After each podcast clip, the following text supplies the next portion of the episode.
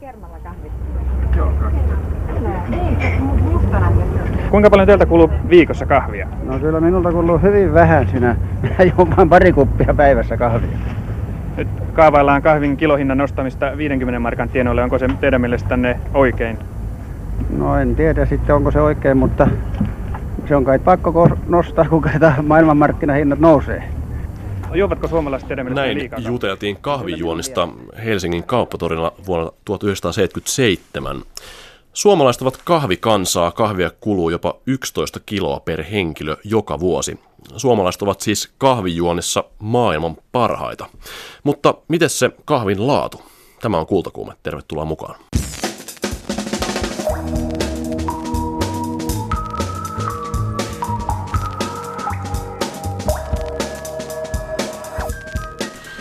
Kahvijuonnin ohella puhumme toki suomalaisen kulttuurin ajankohtaista kysymyksistä. Leevi Haapala valittiin nykytaiteen museo Kiasman johtajaksi. Mikä on Kiasman linja Haapalan kaudella? Ja vaalien lähestyessä kysytään myös poliitikoilta, minkälaista kulttuuripolitiikkaa juuri heidän puolueensa tekisi. Tänään vuorossa keskusta ja Tuomo Puumala. Tulevana viikonloppuna järjestetään Helsingissä tiettävästi Suomen ensimmäinen kahvikulttuuriin keskittyvä festivaali, jossa valmistetaan ja maistellaan kahvia ihan kilpaa. Kahvi voi siis olla paljon muutakin kuin nopeasti sipaistuva sumppi. Ää, Tervetuloa studioon Helsingin Coffee Festivalin järjestäjä Maija Kestilä Kiitos. sekä barista Kalle Freese. Kiitos. Maija Kestilä, suomalaiset juo mahdollisesti maailman eniten kahvia per asukas. Eikö se ole aika hieno juttu? Kyllä, kyllä voi ajatella, että se on hieno juttu. Toki niin kuin ehkä kannattaisi enemmän panostaa siihen laatuun kuin määrään. Ja Suomessa myös heittää aika paljon kahvia pois, eli että keittäisi vaan aina sen, sen määrän, mitä tarvitsee juuri sinä hetkenä. Hmm. Eli suomalaiset juo, juo tosi paljon, mutta ei kiinnitä niin paljon huomiota siihen, mitä siellä kupissa on. Ei välttämättä, mutta tässä on nähtävissä kyllä viime vuosina on, on ollut, ollut nähtävissä muutos, että kyllä mm. siihen laatuun koko ajan enemmän ja enemmän panostetaan ja mm. toivottavasti myös niihin kahvihetkiinkin aletaan panostamaan enemmän. Joo. Kalle Freese, oot kahvin erikoismies, barista, oot pyörittänyt omaa kahvilaa, järjestät koulutustilaisuuksia ja myöskin osallistut barista kilpailuihin. Kerro lyhyesti, mitä barista oikeastaan tekee. Barista kahvivalmistuksen ammattilainen, joka perehtyy, perehtyy kahvivalmistukseen, miten saa tehty hyvää kahvia ja ennen kaikkea myös sen tarjoiluun. Että se on vähän niin kuin kokki ja tarjoilija samassa. Hmm. Se on loppujen lopuksi aika simppeli homma, että tekee, tekee hyvää kahvia ja on mukava ihmisille. Hmm. Kuulostaa hyvältä periaatteelta. Öm, sä oot melko nuori, vähän yli parikymppinen kaveri vielä, mutta oot jo useamman vuoden ollut tässä kahvin pauloissa. Milloin tämä innostus alkoi? Muutin mun perheen kanssa Uuteen-Seelantiin vuodeksi, kun mä olin, olin 15 ja siellä oli ihan erilainen kahvikulttuuri ja siellä tuli, tuli käytyy kahviloissa ja, ja tajusin, että kahvi voi maistua hyvältä ja sitten se innostus lähti siitä. Hmm. Että on tässä niin kuin, aloittaa nuorena niin ehtii. Öm, miten tota, minkälainen se prosessi, kun sä lähdet valmistamaan tuommoista hyvää espressoa? Mistä lähdetään liikkeelle? No se kaikki lähtee tietysti siitä kahvista itsestään. Että mä oon kehitellyt Freesen, Freesen viisi lakia parempaa kahvia, josta ensimmäinen on se, että se kaikki lähtee siitä kahvista. Semmoinen hyvä laatuista kahvia, mielellään tuorepaahdettuna, eli noin kuukauden sisällä paahdosta, se maku parhaimmillaan, ja papuina. Ja sääntö numero kaksi on, että jauhaa se itse. Kun jauhaa itse, niin kaikki se tuoksu, joka siitä kahvista tulee, niin ei päädy taivaan tuuliin, vaan päätyy sinne kuppiin. Ne on niin kuin makuja, joita leijailee sieltä pois. Sitten vähän kahvia on vähän niin kuin ruoalettu tai leivonta, niin aika tarkat mittasuhteet on semmoinen hyvä. Että mä itse punnitsen aina kahvia veden, mutta se, se on vaan vähän niin kuin saa jotain numeroita helpompi tapa kuin mittailla kahvilusikalle, sitten mä aina unohdan, että montaksi lusikallista mä oon laittanut ja niin edelleen. Puhtaat välineet on ehdottoman tärkeä juttu ja sitten juo kahvin tuoreena. Hmm. Niin ne on niin kuin aika hyvät, hyvät vinkit, niillä pääsee tosi pitkälle. Eli kahvin valmistus on tämmöistä aika huolellista käsityötä. No se on aika huolellista, sen, jos haluaa. Se voi kuulostaa vähän vaikealta, mutta loppupeleissä kaikki lähtee siitä, että on, on vain hyvä kahvi, niin mm. sillä pääsee tosi pitkälle. Ja sitten sitä voi, voi vähän parantaa. Kahvimylly on paras hankinta, mikä, millä voi kotona parantaa kahvivalmistusta. Niitä saa 70 saa nykyään hyviä sähkömyllyjä ja sitten vaan vähän, vähän viitseliäisyyttä, niin saa aina yhtä tasaisen laatuisen vahvaa. Hmm. Kalle Freese ottaisi tulevan viikonloppuna tosiaan Helsingin Suvilahdessa järjestettävässä Helsinki Coffee Festivalissa on siellä myöskin kilpailemassa. Mennään kohta siihen, miten se eh, kilpaileminen tapahtuu, mutta Maija Kestilä täytyy kysyä, että siis tapahtuman järjestäjiä. Ähm, ehkä joku kuuntelija ajattelee, että kyllähän se perinteinen juhlamokkakin riittää ihan hyvin, että miksi te turhaan hienostelemaan. Mitä siellä Helsingin, Helsingin kahvifestivaalilla haetaan? Minkälaista kahvikulttuuria haluatte siellä edistää? No pääasia on tehdä kahvista helposti lähestyttävää ja juurikin makuja on monenlaisia, eli ei voi lähteä kiistelemään niistä. Mutta meidän tapahtuman juurikin tarkoitus on tuoda näitä erilaisia kahveja kaikkeen maisteltavaksi ja se, että mitä sä voit löytää sieltä eri makuja ja hajuja ja aromeita siitä itse kahvista, että siellä tulee tosiaan pienpahtimoista isoihin pahtimoihin valmistamaan kahvia ja Jahas, tänne tuli meillekin näköjään kahvia. Tota, tosiaan niin, niin, niin, nyt vähän keskittyminen meni, kun meille, meille täytyy, tuli tähän... Täytyy kuuntelijoille kertoa, palata kohta tähän näin, mutta tässä Kuultakulmeen tuottaja Anu Heikkinen juuri tuli sisään espresso-annosten kanssa, koska aiomme maistaa niitä kohta. Kiitoksia Anu. Kiitos. Tota, Ihana kahvin tuoksu tuli tänne mm, studioon. Kyllä. Niin, toistatko kysymyksen? Mä, mulla meni nyt ajatus. No itsekin tässä häkellyin tästä kahvihetken yllättävyydestä niin paljon, että, että oikeastaan haluaisin kysyä Kalle Freese sinulta. Olet siis barista, joka valmistaa ja tarjoilee kahvia mutta olet myöskin osallistunut kahvin maistelukilpailuihin. Voitko demonstroida nyt, miten tuommoisessa kilpailussa maistat tätä espressoa, joka tähän eteen me tuotiin? No siinä kilpailussa maistellaan itse asiassa niin kuin maistelukilpailussa suoritin kahvia vanhan kansan tyyli, eli ryystämällä sitä mahdollisimman kovaa. Joo. erityisellä maistelulusikalla, mutta jos mä tästä tätä espressoa nyt maistaisin, niin kuulostaa suurin piirtein täältä.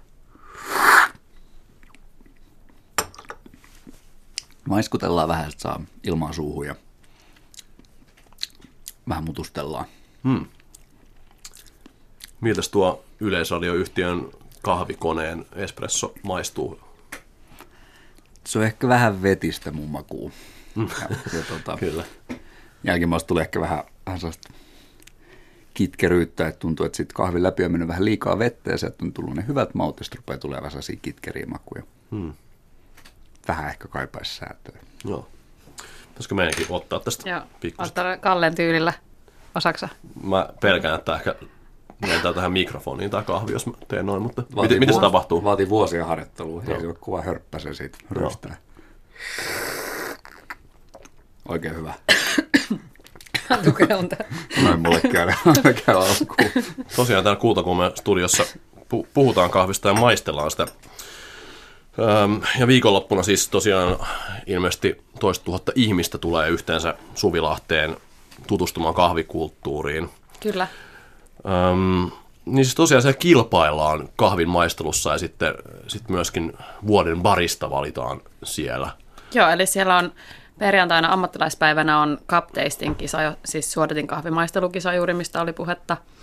Ja äh, lauantaina on Brewers Cup, mikä on siis suodatin kahvikisa, ja sitten vuoden parista sunnuntaina, mihin Kallekin osallistuu, hmm. eli espressopohjaisten kahvien valmistuskisa. Joo. Voitaisiin kohta puhua siitä, että miksi just nyt kahvilat ja kahvi kiinnostaa suomalaisia niin paljon, mutta mm, itse asiassa kansatieteilijä Satu Jaatinen on tutkinut vähän varhaisemmassa vaiheessa kahvikulttuurin kehitystä Suomessa ja kysyin häneltä, miksi juuri täällä Suomessa kahvijuonista tuli niin suosittua alun perin. Mä uskoisin, että siihen on vaikuttanut aika paljon just että näillä leveysasteilla tarvitaan kofeiinia väkisenkin. Että se tota, energia, mitä Suomen kansa on siitä imennyt, niin kyllä sillä on sitten käännetty peltoa ja, ja tota, katkaistu mäntyjä. Että et sitten tuli hyvin nopeasti suosittu juoma Suomessa niin, että se muutti meidän niin kuin päivittäistä ruokailurytmiä.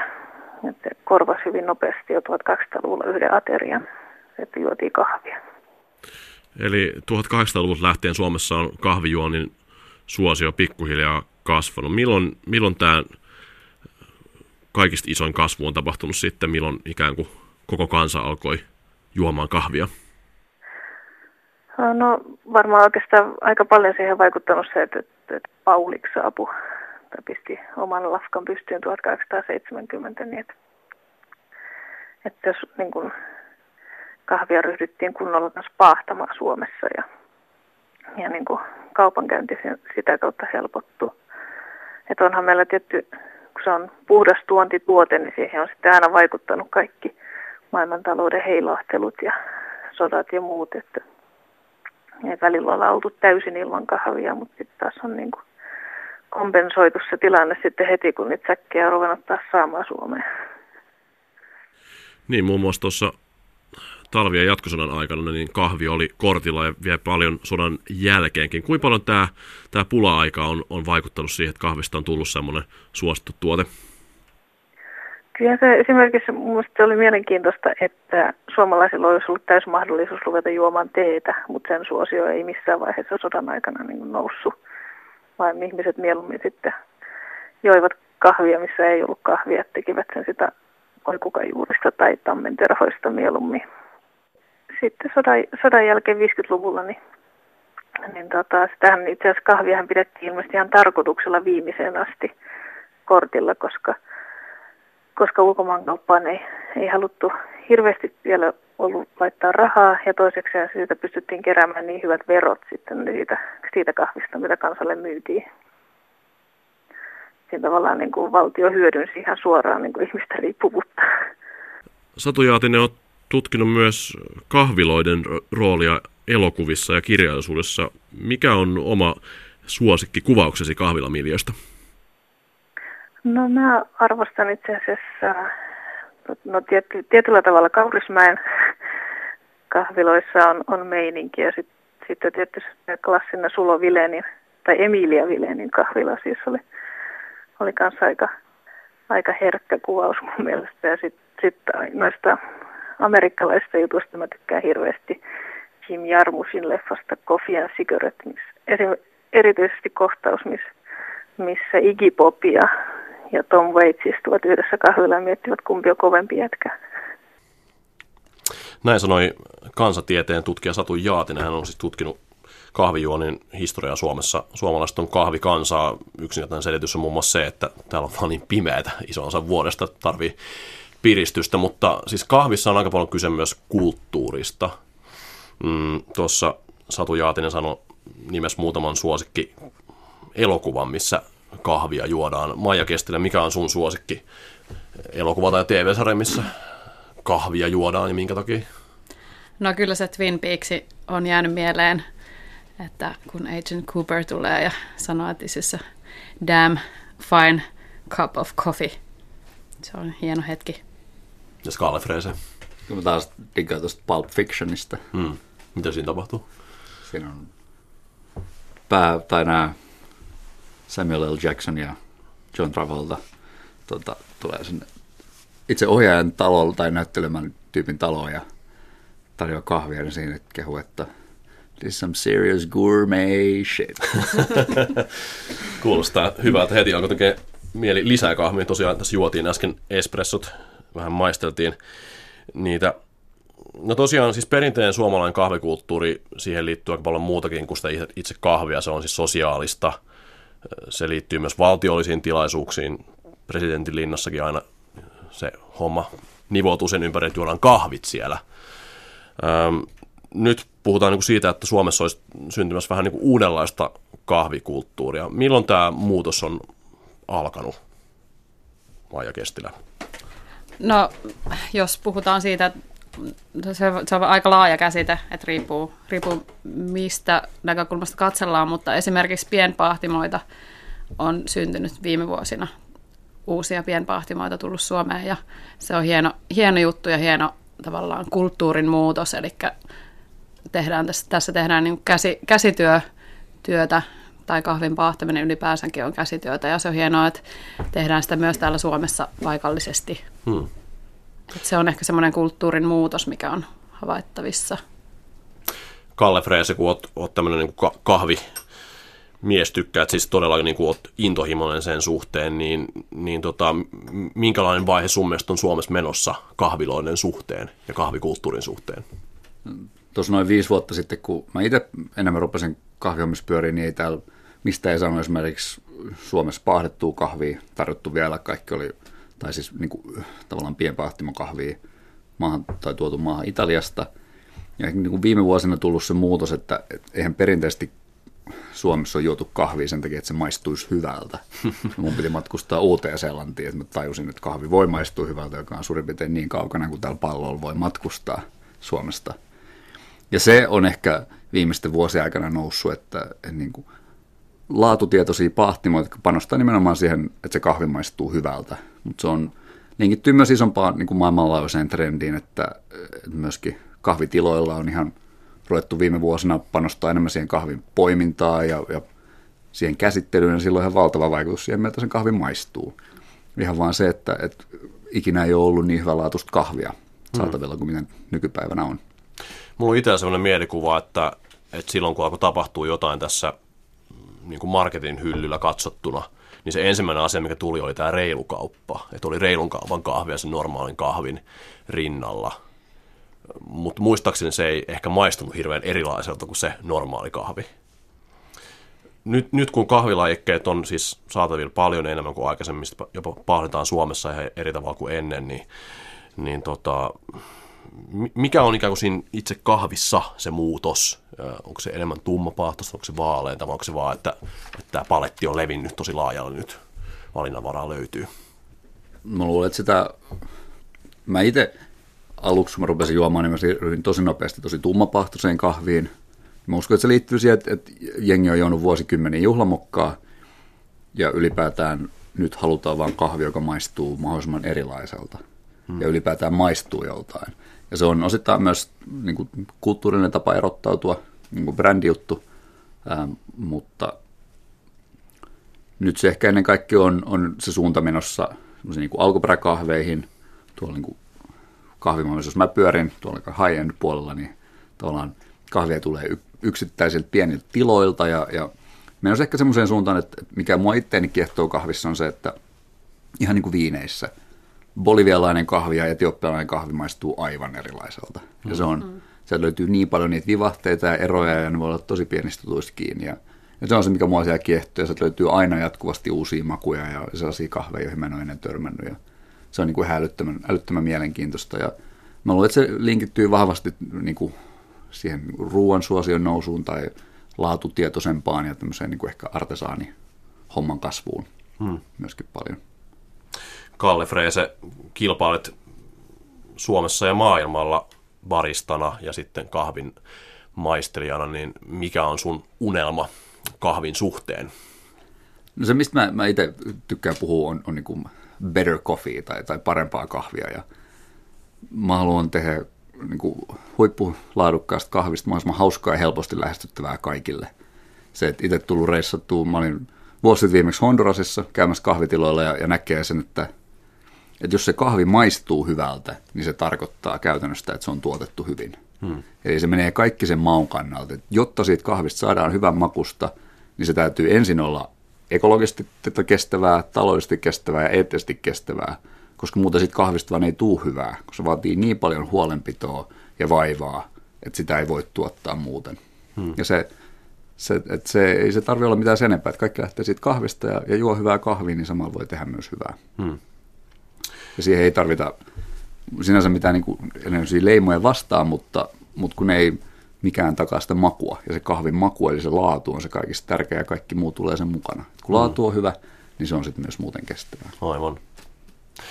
Maija Kestilä tuossa viikonloppuna, kun on tämä Suomen ensimmäinen kahvikulttuuri- ja kahvifestivaali, niin siinä puhutaan myös ennakko materiaalissa puhutaan siis tämmöistä kahvivallankumouksesta. Minkälaisen kahvivallankumouksen sä haluat tehdä?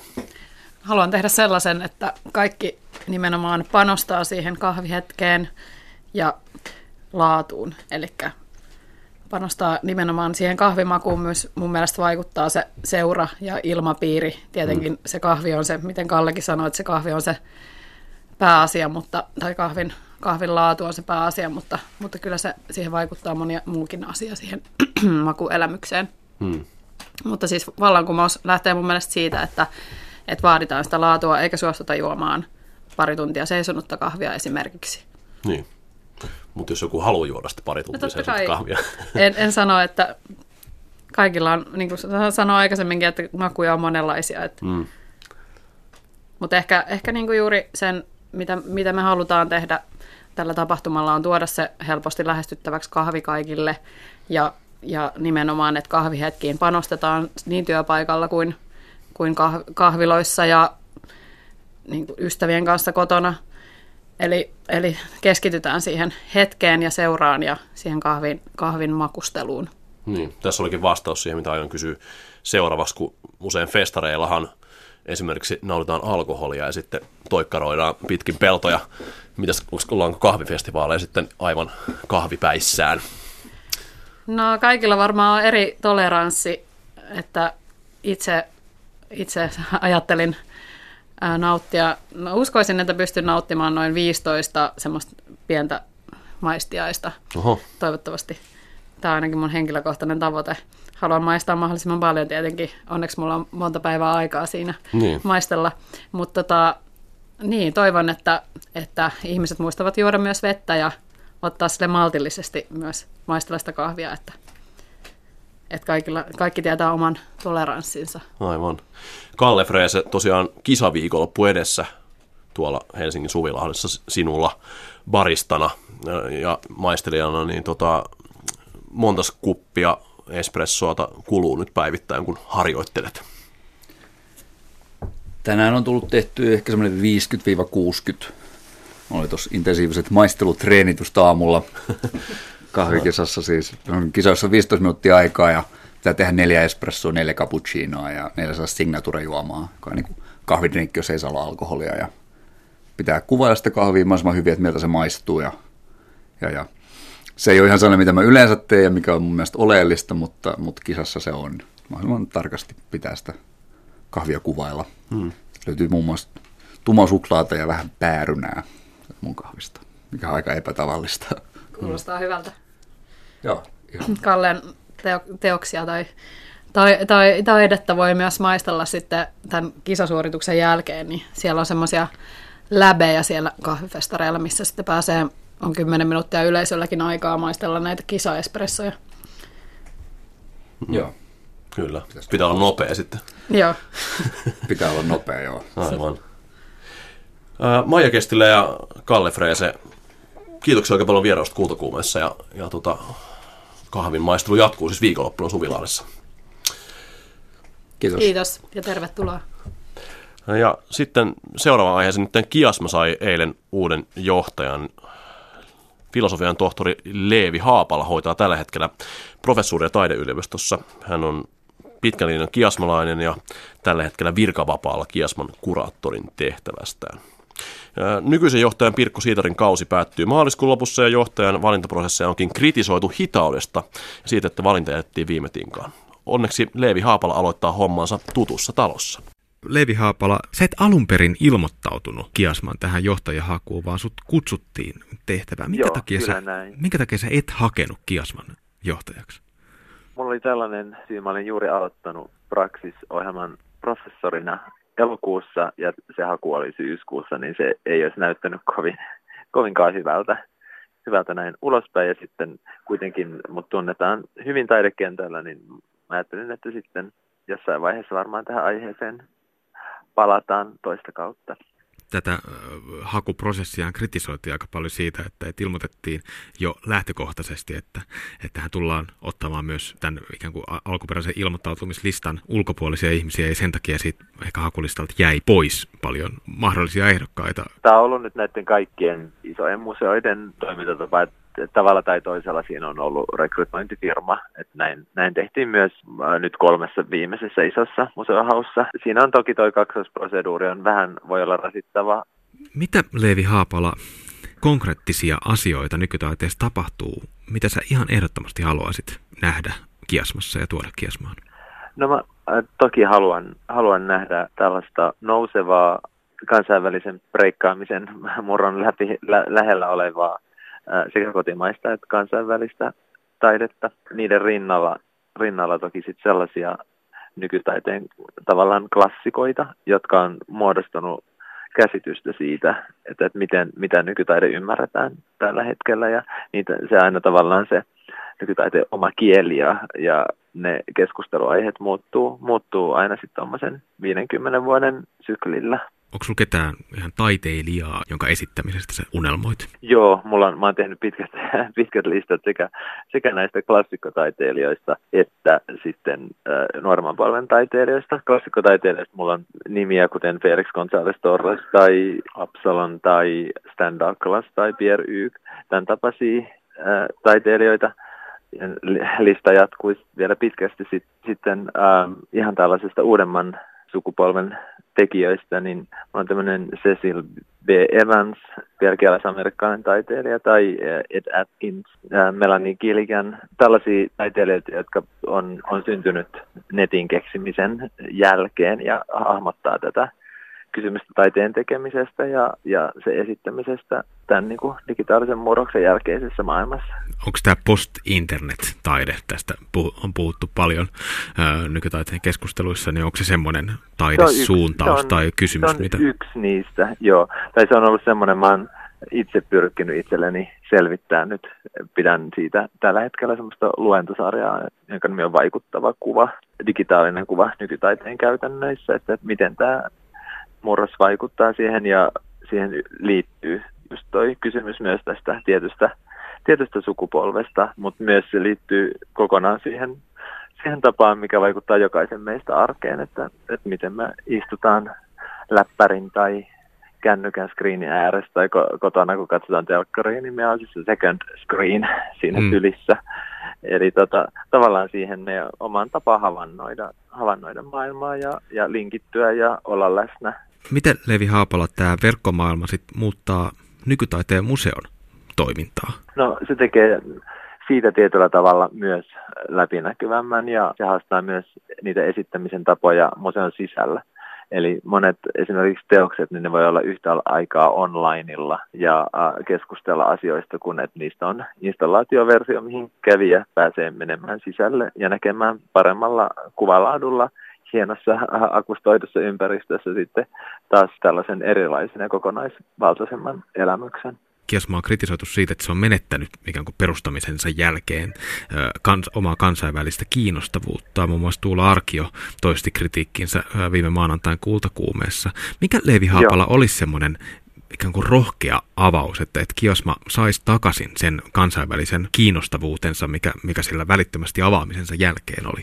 Se on just se, että me ollaan, me ollaan mukana siinä keskustelussa, mitä käydään tällä hetkellä. Puhutaan samoista asioista, tapahtuneet asiat Suomessa tai eurooppalaisissa tai amerikkalaisissa tai latinalaisen Amerikan keskusteluissa. Ja et samalla, että meidän oma henkilökunta, meidän kuraattorit, meidän sisällöntuottajat on verkostoitunut ja näkee, on mukana niissä keskusteluissa yhtä lailla. Eli Kiasma on tämmöinen niin kuin rajapinta tälle kaikelle. Pitääkö Kiasma uudistaa omaa suhdettaan suomalaiseen taidekentään eh, sillä tavalla, että suomalaiset nykytaiteilijat kokis Kiasman eh, nimenomaan omaksi paikakseen? Ilman muuta meidän pitää olla myös suomalaisen nykytaiteen ja taiteilijoiden paikka ja tuntee, että se on heille avoin ja keskusteluyhteys on auki. Mulla on itsellä koko sen ajan, kun mä oon ollut kiasmassa, niin elänyt tietyn sukupolven, oman sukupolveni kanssa ja sitä, siitä seuranneen nuorempien sukupolven kanssa ja ollut hyvin suorassa vaikutuksia. Usein tällaisia tehdään, tällaisia päätöksiä ja sen näkyväksi kokoelmatyön kautta, kokoelmanäyttelyiden kautta tai sitten tällaisten temaattisten kokonaisuuksien kautta, jossa ei tarvi siinä kohtaa välttämättä luottaa siihen, että ne on kassamagneetteja tai mm. suuria tähtiä. Mutta toki sitten me ollaan tehty sen seuraavan tämmöisiä niin kuin mid-career retrospektiivien muodossa usein ja tuotu niitä, jotka on maailmalla kiertäneet ja tulleet edustaneet Suomea pitkään, kuten, kuten Eija Saahtilan näyttelyn tai ää, Mika Taanilan näyttelyt, eli tuollaiset, jotka on enemmän jo tunnettuja Suomen rajojen ulkopuolella kuin Suomen sisällä. Sanoi Leevi Haapola, joka aloittaa keväällä Kiasman johtajana. Pietari Kylmälä haastatteli. Viime maanantain kultakuumeen lähetyksessä ruodittiin Kiasman roolia museon ensimmäisen johtajan Tuula Arkion kanssa. Hän on vanhemman museohenkilön auktoriteetilla kritisoinut Kiasman linjaa 2000-luvulla. Lähetyksen voi kuunnella internetissä osoitteesta yle.fi kautta kultakuume. Sieltä löytyvät muutkin kultakuumeen menneet lähetykset. Nyt kirjavuoden kunniaksi kolumnistina Juha Hurme. Minut pyydettiin kouluun, vieläpä samaan kouluun, jota itse kävin 1970-luvulla, puhumaan ysiluokkalaisille, miksi joskus mahdollisesti kannattaisi ehkä lukea kirja. Kehitin kymmenkohtaisen ohjelman, jonka esitän myös teille. Yksi. Maailma on todellinen, pallo pyörii ja ihmiset heräilevät sitä mukaan, kun planeetan poski kääntyy aurinkoa kohden. Kaikki luulevat olevansa normaaleja ja ymmärtävät elinpiiriään. Yli seitsemän miljardin normaalin ihmisen systeemi on kuitenkin monimutkainen ennakkoluuloille, väärinkäsityksille ja konflikteille altis. Kieli yhdistää ihmiset luontoon toisiinsa ja menneisiin ihmisiin. Kielen kautta rakentuu tulevaisuus. Me asumme kielessä, siksi kannattaa lukea kirja. Kaksi. Oma kieli on perusta vieraiden kielien oppimiselle. Kivi jalka. Lue suomenkielinen kirja ja opit kaikkia kieliä. Kolme. Lukeminen on retkeilyä ilmaista hupia. Kirjan kautta pääset kuviin, ääniin, kehoon, muihin maihin, avaruuteen, menneeseen ja tulevaan. Kirja on mielikuvitusvyöry, tutkimusretki myös fantasian alueelle, semmoiseen mitä ei ollenkaan olekaan, paitsi että onpas. 4. Maailma on muuttunut kuvapinnoiksi, taskut ovat täynnä elokuvateattereita. Kirjaa tarvitaan elokuvan, television ja muun kaksilotteisen liikkuvan kuvan oheen. Kuvakerronta on kaikissa ansioissaan ja merkittävässä taiteellisessa potentiaalissaan lukitumpi systeemi. 28 harakan varvasta on abstraktion ihme. Niillä pystyy kuvaamaan kaiken mitä on, ja myös valtavasti sellaista mitä ei ole. Lukija kuvittaa itse aktiivisena toimijana, kanssa taiteilijana, ja tämä on kuntoilua aivoille. Kirja on mäki, kiivetessä tulee hiki, mutta näköalat avartuvat. 5. Me elämme yhden ainokaisen kerran, siispä on syytä viihtyä tässä maailmassa, saada siitä ote, toimia, tehdä todellisuutta. On löydettävä oma reitti ja tehtävä. Kirja on kartta. Lukeminen on tehokkainta treeniä, kun suunnistetaan ihmisiksi ja ihmisinä. 6. Hyvä kirja kolahtaa sisimpääsi. Löydät siitä itsesi. Lukija lukee kirjasta itseään ja oppii uutta.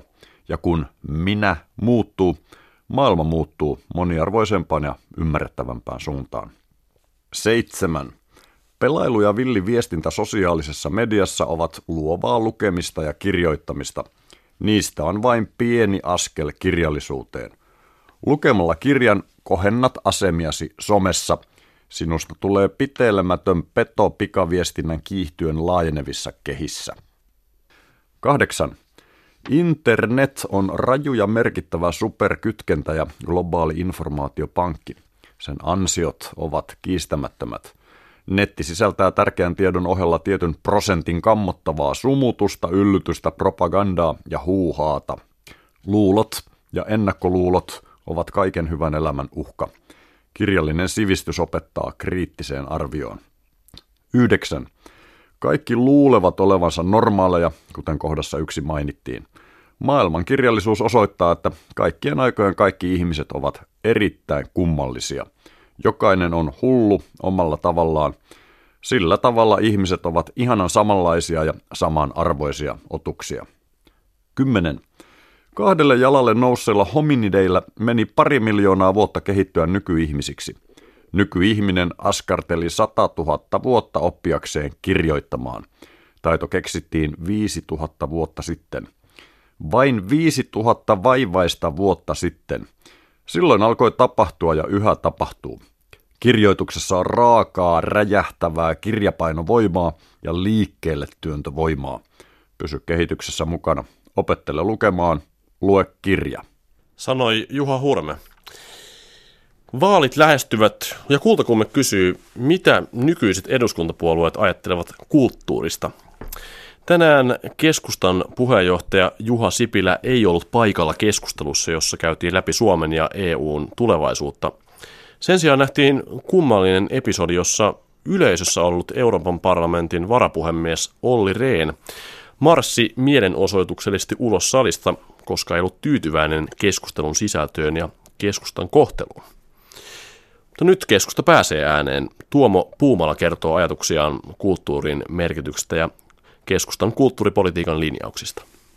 Se on semmoista sielun ravintoa ja se on tapa ajatella asioita uudelta kantilta, kokea elämyksiä, saada hyvää olon tunteita tai miksei joskus myöskin, myöskin vaikkapa järkytyksiä. Voi, voihan sellaistakin kulttuuri tarjota tai havahduksen johonkin asiaan, että se kertoo tarinoita ja tarinoista kai tämä ihmisen elämä koostuu. Keskustan Tuomo Puumala, mikä on keskustan keskeisin kulttuuripoliittinen tavoiteensa? No totta kai se arvomaailma lähtee siitä, että kulttuuri kuuluu kaikille ja että se lähtisi jo nuorena, että jokainen voisi löytää nuorena oman tavansa tehdä, toteuttaa itseään ja, ja tuota, löytää itselleen ystäviä ja hyvän harrastuksen. Se on totta kai kaiken pohjalla. Mutta sitten jos miettii ihan konkreettista, mitä mun mielestä suomalainen kulttuurikenttä kyllä nyt todella kaipaa, niin mä nostaisin yhtenä avauksena, jota on mietitty tosi paljon, niin tämän prosenttitaideperiaatteen laajentamisen. Nythän on niin, että tuo prosenttitaideperiaate käytännössä koskee uudisrakentamista ja, ja on tauluja seinälle, joka on hieno juttu, mutta me ollaan mietitty, että voisiko se koskettaa myös esittävää taidetta ja olla edes pienellä euromäärällä ilahduttamassa esimerkiksi pitkäaikaishoidossa olevia ikäihmisiä tai, tai sairaalassa tai lapsia tai mitä tahansa. Eli, eli tämmöistä, niin kuin, jolla, jolla todella on taiteen hyvinvointivaikutusta. Ja tietenkään se ei voi olla prosenttia, että se on varmasti aluksi satoja euroja tai joitakin tuhansia euroja laitoksessa, mutta että joka tapauksessa ajatus, että kulttuuri ei olisi omassa siilossaan, koska ne kulttuurirahoitukset suhteessa valtion koko budjetti on niin valtavan pieniä. Mm.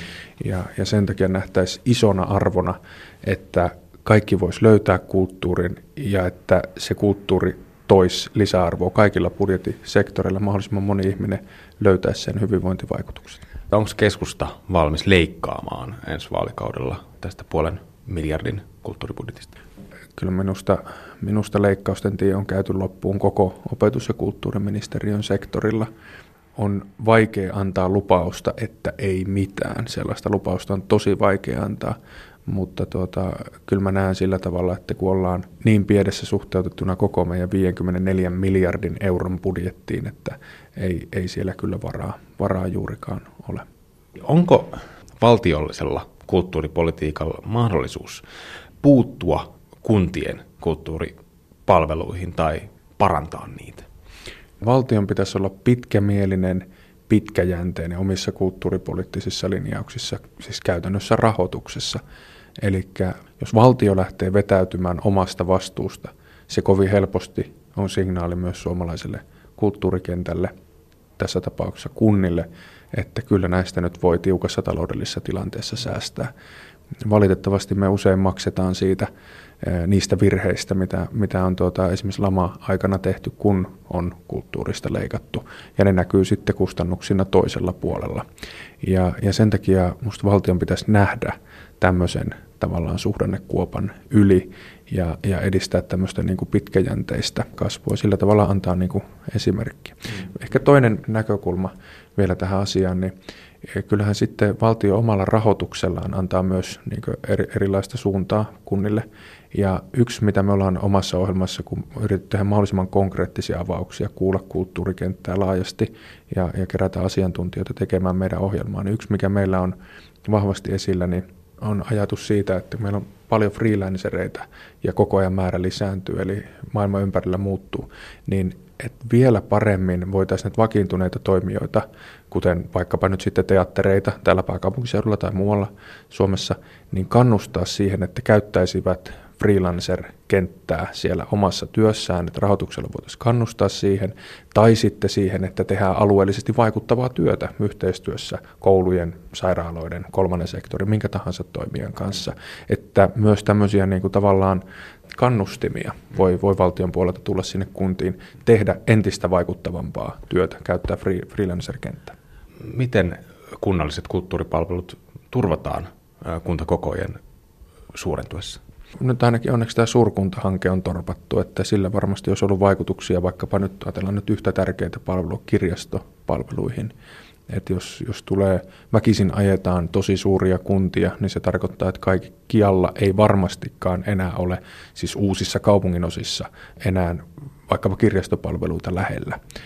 Keskustahan on lähtenyt nyt omassa mallissaan siitä, että nämä raskasta vähän laajempia hartioita vaativat palvelut, eli käytännössä sosiaali- ja terveyspuolen palvelut olisi laajemmilla hartioilla ja, ja maakunnallisella tasolla, mutta sitten lähipalvelut pystyttäisiin pitämään kuntatasolla ja minusta tämä vastaa, sanotaan että ainakin kohtuullisen hyvin myös, myös tuota, tähän, että, että kulttuuripalvelut säilyisivät kunnan omana työnä ja lähipalveluna. Onko tämä meidän aika laaja alueellinen taidelaitosverkosto kestävällä pohjalla No kyllä mä näen perusteltuna sen, että kulttuuri on esillä kaikkialla Suomessa ja, ja helposti saavutettavissa. Ja myös, että kulttuurihallinto on eri puolilla Suomea. Miksi näin? Musta se paras asiantuntemus juuri sen alueen ominaispiirteistä ja, ja kulttuurista löytyy sieltä.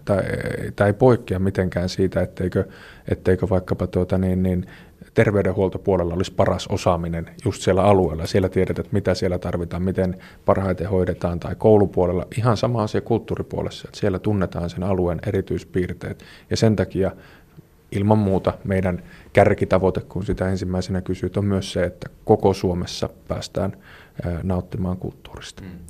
Onko Tuomo Puumala tämä valtion kulttuuribudjetin rahoitusrakenne kestävällä pohjalla, kun monet suhtautuu hirveän skeptisesti myös siihen, että pystytäänkö tätä meidän rahapelimonopolia ylläpitämään tulevaisuudessa tai purkautuuko se?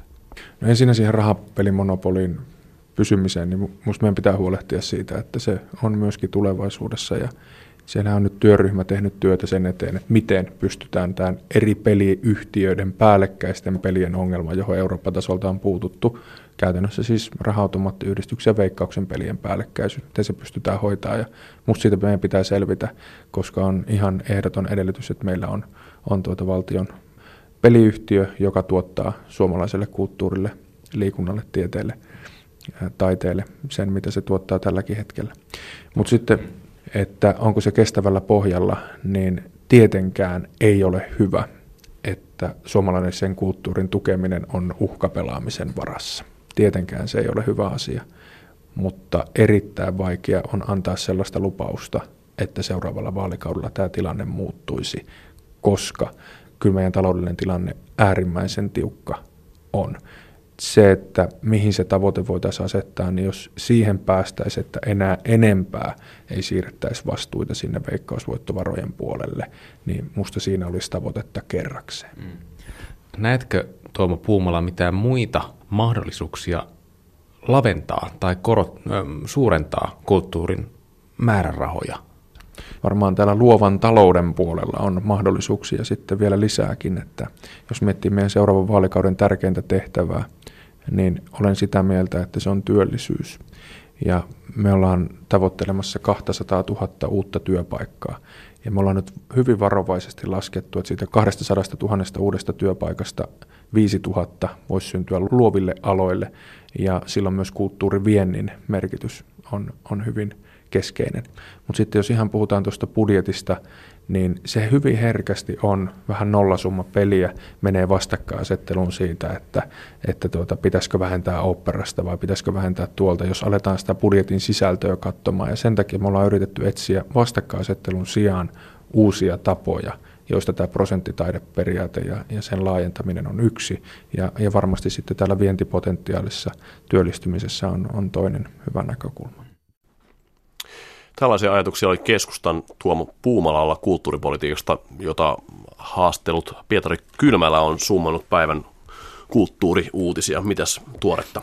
No olen, olen, mä olen lukenut tänään Mustekala-verkkojulkaisua, joka on tämmöinen taide, taideverkkojulkaisu ja heidän uuden, uusin teemanumeronsa käsittelee taidepolitiikkaa ja kuinka sattuikaan ää, tämä keskustalaisuus, mikä Tuova Puumala tietysti edustaa, niin tuli myös mm. tässä Mustekalan ää, verkkojulkaisussa ää, Risto Aution kirjoituksen muodossa esille. Siis näyttelijä käsikirjoittaja Risto Autio, kotikadun Hanneksenakin tunnettu, on, on tunnetuimpia keskustalaisia taiteilijapolitiikkoja. Hän kirjoittaa tässä Mustekalassa kokemuksistaan olla keskustalainen taiteilija.